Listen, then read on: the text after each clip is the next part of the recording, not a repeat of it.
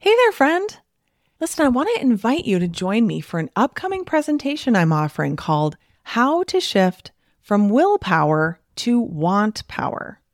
If you're tired of feeling like you have the best of intentions with food and weight, only to have it all fall by the wayside by the time your head hits the pillow at night, then this is for you. If you're interested in making permanent weight loss easier and less of a struggle, then this is for you. If you're curious what want power is, which you probably should be, and can't wait to learn how to incorporate it into your journey toward peace and freedom around food, then this is for you. I'll be presenting live twice on Wednesday, May 1st, 2024 at both noon and 7:30 p.m. Central Time Zone. I'll answer your questions live and we'll have a really good time together. But if you can't make either of those days, I'm not going to make you get a replay emailed into your inbox, only for it to get lost and never be watched, no matter how deeply you want to make time to go through it. Because I mean, honestly, who are we kidding? We've all done this, including me.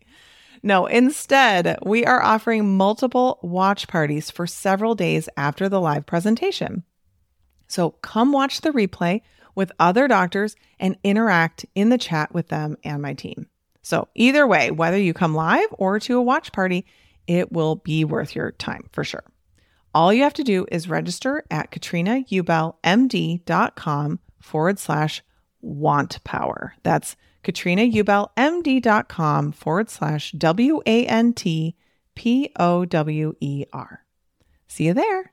You are listening to the Weight Loss for Busy Physicians podcast with Katrina Ubel, MD, episode number 130. Welcome to Weight Loss for Busy Physicians, the podcast where busy doctors like you get the practical solutions and support you need to permanently lose the weight so you can feel better and have the life you want. If you're looking to overcome your stress eating and exhaustion and move into freedom around food, you're in the right place. Hey, my friend, welcome back to the podcast. I've got something really good for you today. I'm really excited to share it with you. Whenever there's something that I kind of discover or create or a tool that I develop that is really, really helping me, I cannot wait to share it with you. And that's exactly what I have going on for you today. So, you know, I've taught you before that our brains have a negativity bias. And this is just how the human brain is, right? Like many of us are like, no, no, no, I don't want to be that negative person. I don't want to have this negativity bias. And to that, my response is too bad. You already have it. You're a human being. This is how it is. And this bias is why our brains will automatically show us all the possible things that can go wrong instead of what can go right. And we can come up with lots of examples where this is the case, right? but we as physicians also strengthen that negativity bias in the work that we do. We are literally trained to go to the worst case scenario with basically like every possible thing, right? Can the common cold kill you? Yes. Can a zit kill you? Yes. And here's how it's called a differential diagnosis. I mean, seriously, in medical school, if one of your instructors asked you for the differential and you couldn't come up with how whatever the issue was could kill the person, that was not good, right? Like we really, really worked hard to develop that skill and learn how to do it in a really effective way.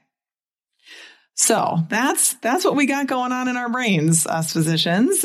so I've been thinking about ways that we can use this way of thinking that we've been trained extensively to be very good at to our advantage. We're offered a new opportunity and we immediately start thinking about how it's not going to work or it's going to go wrong somehow or it's the worst idea ever, right? Like this is what our brains do. You know what I'm talking about. it's not just me, it's other people too. I know. and not, also not physicians, but for sure physicians. So it's already a strength that we have. So why not leverage it to our advantage? You know, that's what I'm thinking. Because otherwise, we spend a lot of time trying to undo what we're already really good at. And usually we end up being very impatient about making progress. I see this with my clients all the time. And then we just get frustrated and upset with ourselves and we create even more negative emotion for ourselves. It's like we're stacking the negativity. We're like, shoot, I'm negative about being negative, And now I'm feeling even more negative about the fact that I'm negative about being negative. you know what I mean? so is it worth it to look at all of our negative thoughts and question them and decide if we want to think differently about something? For sure. Absolutely. Especially because most of the physicians I work with don't even realize that their negativity is a thought that is negative. They think they're just telling me about an observation that they've made and that it's just the truth of the situation. Like, listen to me, call doesn't suck. Okay. this is a prime example. Call is just a part of your job, that job that you're choosing to continue to show up for, right? Your thoughts about call are what suck. Your thoughts about call are what keeps making you feel like a wound up ball of anxiety when it's time to take call. Okay. But as we're working on optimizing our minds and our thinking and doing everything we can to keep ourselves on track, and stay focused on losing weight. And then once we've lost our weight, then maintaining it. What if it's possible to utilize something that our brains are already super good at? And that's what I've been thinking about. That's what I've been focusing on. How can I use my current brain to my own advantage? Not my brain in the future after years and years of coaching and working through things, but the brain I have right now. And that's my brain that I have right now. And that's your brain that you have right now. So I've been working on a new way of thinking about foods that create over desire and urges to eat them by the way that we think about them. Okay. Remember the intense desire to eat a cookie does not come from the cookie. Okay. So you notice how I said that. the foods don't create the over desire and urges. Like the cookie just sits there. That desire or that strong urge to eat the cookie comes from our thoughts about the cookie. So these are thoughts such as that looks good. Mmm, cookies taste good. I bet that would be amazing to eat. I want that. Oh, I wish I could eat that.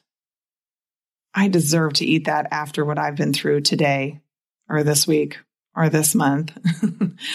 I haven't had a good cookie in a long time. It would be okay to have that one. Oh, that bakery makes really good cookies. Cookies are just delicious. And I could go on and on, right? If all that desire came from just seeing the food, then we'd have thoughts like that about any food we see. But we don't, right? When I see an onion, I'm not thinking, I deserve to eat that after what I've been through today. Never, right? My thoughts about onions don't create intense urges for onions. and it's not that I don't like onions. and and here's what's interesting. For some foods, we have the opposite thoughts. So, you know black licorice, right? it's pretty polarizing. Some people love it, some people hate it. I don't think there's a lot of people who are somewhere in the middle. I think it's like you're in one camp or the other. And I am very strongly and firmly in black licorice is the worst thing that's ever been created camp. Okay. Interestingly, my husband thinks it's great and all three of my kids love it. And they think it's hilarious when they have some to come over by me and breathe in my face. I'm always like, ew, gross, get away. It's so gross. I think it's hilarious. Right. So when someone has some black licorice, I have different thoughts. I, I'm not thinking like, ooh, that's good. Ooh, black licorice. Mm, that would taste good. Right. My thoughts are like, ooh, gross. That's should be banned from the earth. Right. but other people who like black licorice have different thoughts about it. Right. So it's always our thoughts that are creating that desire. And back to onions. I like onions. They're awesome, but I don't choose to think about them in a way that creates a problem for me. The main reason it's easier to think thoughts about onions that serve me is because the dopamine hit my brain gets when I eat onions is much smaller than when I eat a cookie. Right. So my brain doesn't reinforce me eating onions in the same way that it does me eating cookies. And the way that the brain reinforces a behavior is by creating desire for us to do it again. And that desire is in the form of urges and really over desire. Like overemphasizing the importance of that food. So I see a food that gives my brain a big dopamine hit and I think thoughts about it. Sometimes we aren't even aware of what those thoughts are. And this is important for you to understand because as you're working on becoming more aware of your thinking and what your thoughts are, it's very common for me to hear people say, well, I just, I didn't even have a thought. I just really wanted it. All they had was the desire, they feel like. But oftentimes we're just not even aware of what the thoughts are. They're really actually beliefs that we have. Now, beliefs are thoughts that we've thought so many times that we believe them. So if I have a belief that cookies are amazing, then I might not be aware that I'm thinking cookies are amazing on an actual conscious level but more in my subconscious, I believe that cookies are amazing. And that belief creates the desire, right? So you look at the cookie, you're like, I don't know. I didn't even have a thought. I just wanted it. Well, no, you did have a thought. It may not have been in your conscious awareness, but you did have a thought that cookies are amazing or whatever that belief is.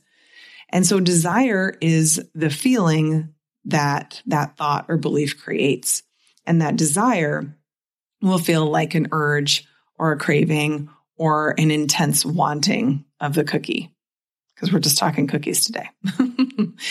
and the more that I let my brain tell me all about how great cookies are and why I deserve to have one, the more intense the desire becomes. This is important to understand.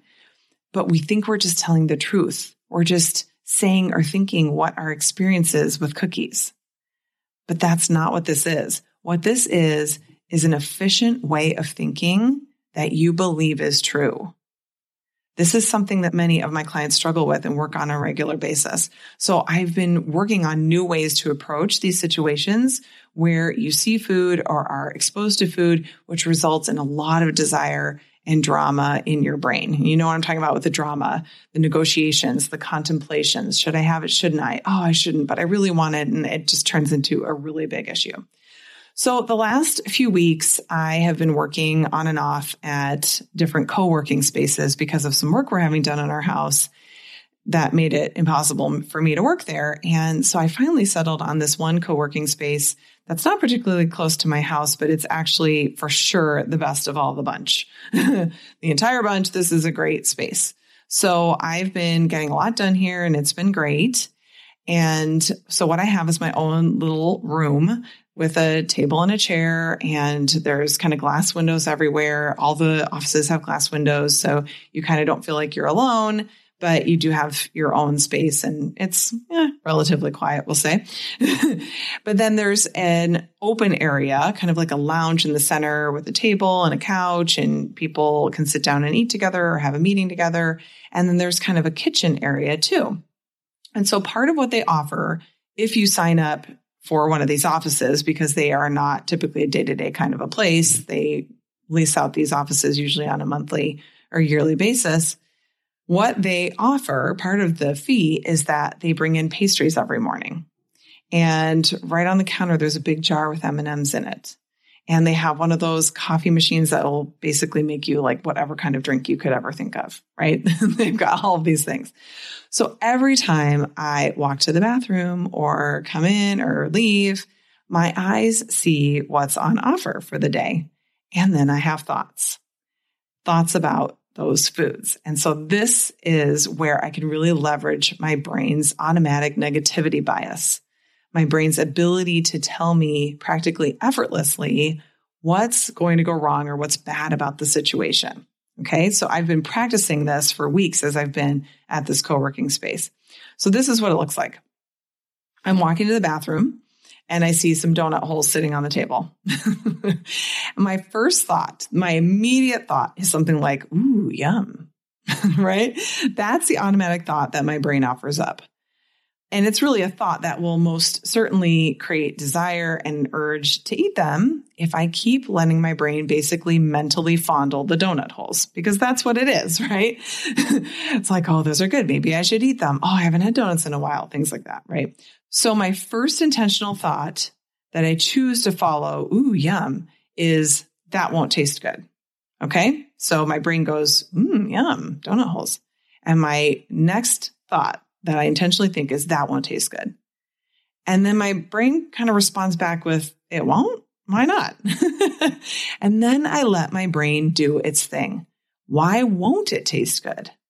And then I have some problem solving to do. Well, it's not fresh. It's been sitting there for a while. It's probably dried out. It's probably from a grocery store. It's definitely not the best donut. If I'm going to have donuts, then I want a really good fresh one. And I can have that if I want to plan for it for another day. So this directs my brain away from thinking about eating the donuts right in front of me to the idea that I could have some really delicious ones at another time if I want them. And what happens is, is it switches the desire from what's immediately available and right under your nose to something that's available in the future. And chances are, honestly, if I'm being honest with myself, I'm not going to go through the trouble in a few days to plan for donuts and go out early and get them. Like maybe I will, but I probably won't. And if I really want to, I can, but I probably won't really want to. So the reason I won't really want to is because what creates want? What creates desire? My thinking. So in a few days, I'll most likely be thinking about other things instead of thinking thoughts that create desire for donuts. and this is so incredibly effective, right? It's like, yeah, I totally can have donuts. But like in three days, I'm not thinking about donuts. I've been doing this now for quite some time, and I haven't had any desire to go get any of these pastries or any treats. This is so so so good. I do it with the M and M's too. So there's this big clear jar with a spoon in it, and it's filled probably three fourths of the way up with M and M's. So my eyes cannot help but see the bright rainbow colors when I walk by. So I see them, and my brain thinks those would be good look, there's even a spoon in there so that people don't contaminate them with their fingers. but then right away, I tell myself, those won't taste good. And then I think, oh, really? Why won't they taste good? And I answer my own question. So then I'm thinking, okay, why won't they taste good? And I'm thinking, well, you know how food coloring often kind of tastes bitter and gross? Like that happens with M&Ms too. And honestly, that spoon is used by people's hands and then put right back in the jar, which is probably totally unsanitary. So if I want to eat some chocolate, I'll get myself some really good, high quality chocolate and fully enjoy it, not just gulp down a handful of M&Ms in passing. So these thoughts take the desire away. I no longer am even considering eating M&Ms in the moment. I'm now thinking that maybe the next time I go to the store, I could consider getting some good chocolate. But I'm working right now. I'm not going to go do that right now. And by the time it comes for me to go to the store, I'm not even thinking about it anymore. I don't have that desire anymore. So here's another example. Right where I have to turn to get to this building where this co working space is, there's a frozen custard stand. So for those of you who are not aware of what frozen custard is, it's a very big deal in Milwaukee. Okay. in other areas too, but really a big deal in Milwaukee. Frozen custard is like ice cream. It's just that regular ice cream doesn't have eggs in it and custard does. So as they're making the liquidy stuff that they then freeze and turn into ice cream, the mix just has egg in it versus ice cream doesn't. Okay. So for whatever reason, that just makes it more richer and more, more delicious. And the deal here is that there's a whole bunch of these independent frozen custard stands all over the town. And everybody has like their one that they really like, that they think is the best. And they are totally dedicated to that one. Or sometimes people are willing to go to a few, but it's just kind of funny how people are like, oh, no, no, no. The place you have to go to is Oscar's, or the place that we like is called Gilles, or like there's another one that people know of called Kopp's, or places like that. Now, Kopp's has a couple different locations, and they have a location right where I turn here. Now, the deal with all of these frozen custard stands is that they always have at least three flavors. So it's not like going to Baskin Robbins where there's lots and lots of flavors. What you have is vanilla, chocolate, and the flavor of the day. Now, some places will have more than one flavor of the day. Kopp's is one of those places. I think they usually have two flavors of the day. But these are flavors that they will make just for the day. And that's it. And after that day, when it's all gone, you can't get it possibly even for months. Like sometimes it might be like once a quarter that they have a flavor. So this is how they create urgency, right? People love this. What's the flavor of the day? It's very exciting, right? So then people are like, oh, scarcity, I have to get the flavor of the day. So they are always interested in letting you know what the flavor of the day is. And so at this Kopp's, that's right where I have to turn left, they have a digital sign that shows you what the flavor of the day is. And my eyes land right on it as I'm waiting at the light to turn left. And so it's interesting to see what their flavors are. And sometimes it's easy because sometimes it's like butter pecan, and that's just a no because nuts in ice cream, I mean, no, sorry. no, no need to even consider it or think about it.